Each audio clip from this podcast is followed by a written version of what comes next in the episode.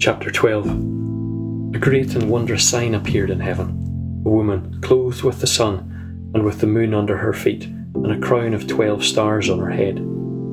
She was pregnant, and cried out in pain as she was about to give birth.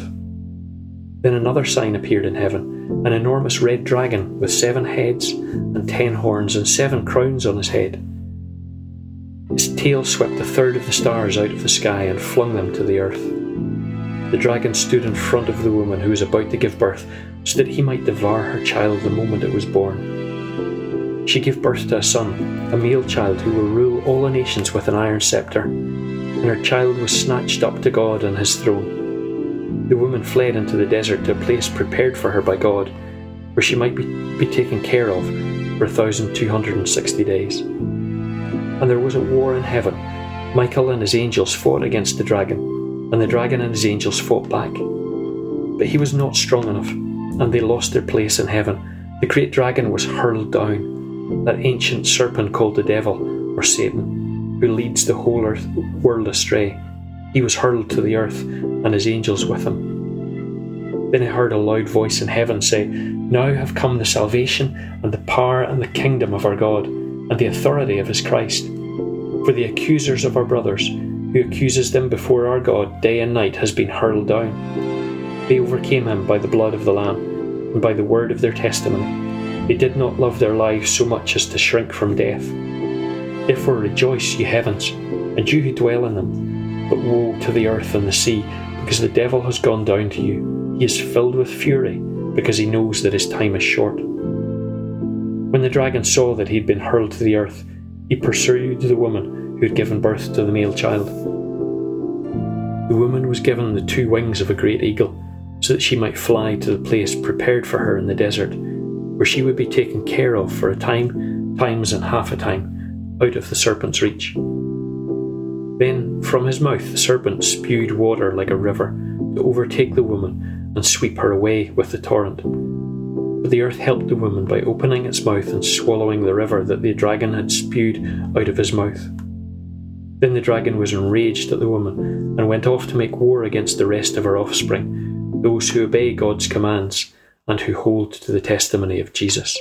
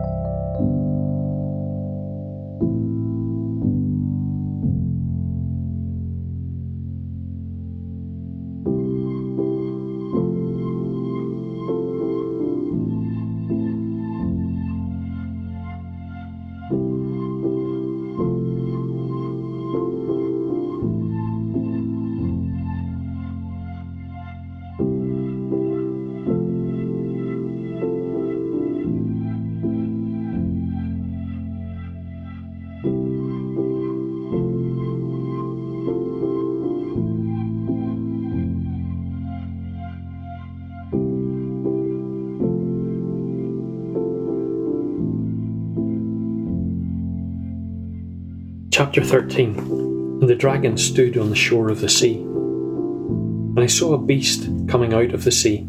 He had ten horns and seven heads, with ten crowns on his horns, and each head had a blasphemous name. The beast I saw resembled a leopard, but had the feet like those of a bear, and the mouth like that of a lion. The dragon gave the beast his power, and his throne, and great authority. One of the heads of the beast seemed to have had a fatal wound, but the fatal wound had been healed.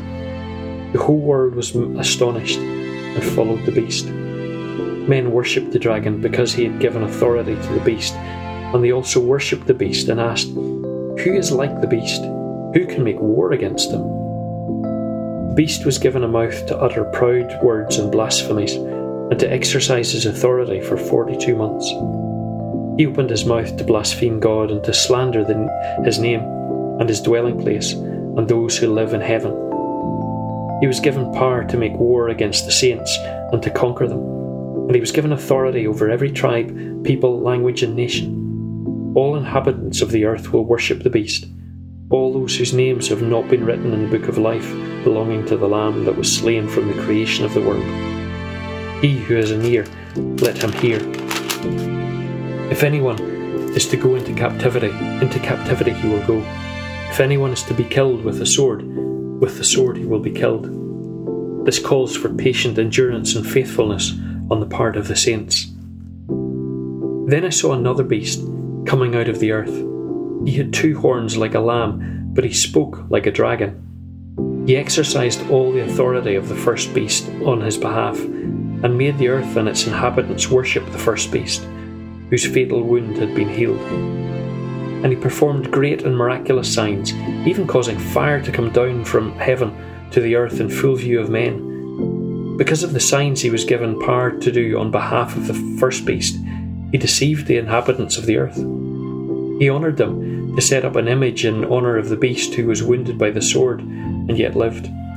He was given power to give breath to the image of the first beast, so that it could speak and cause all who refused to worship the image to be killed.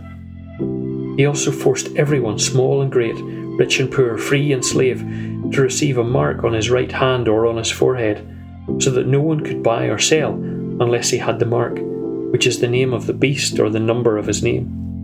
This calls for wisdom. If anyone has insight, let him calculate the number of the beast, for it is man's number. His number is six hundred sixty-six.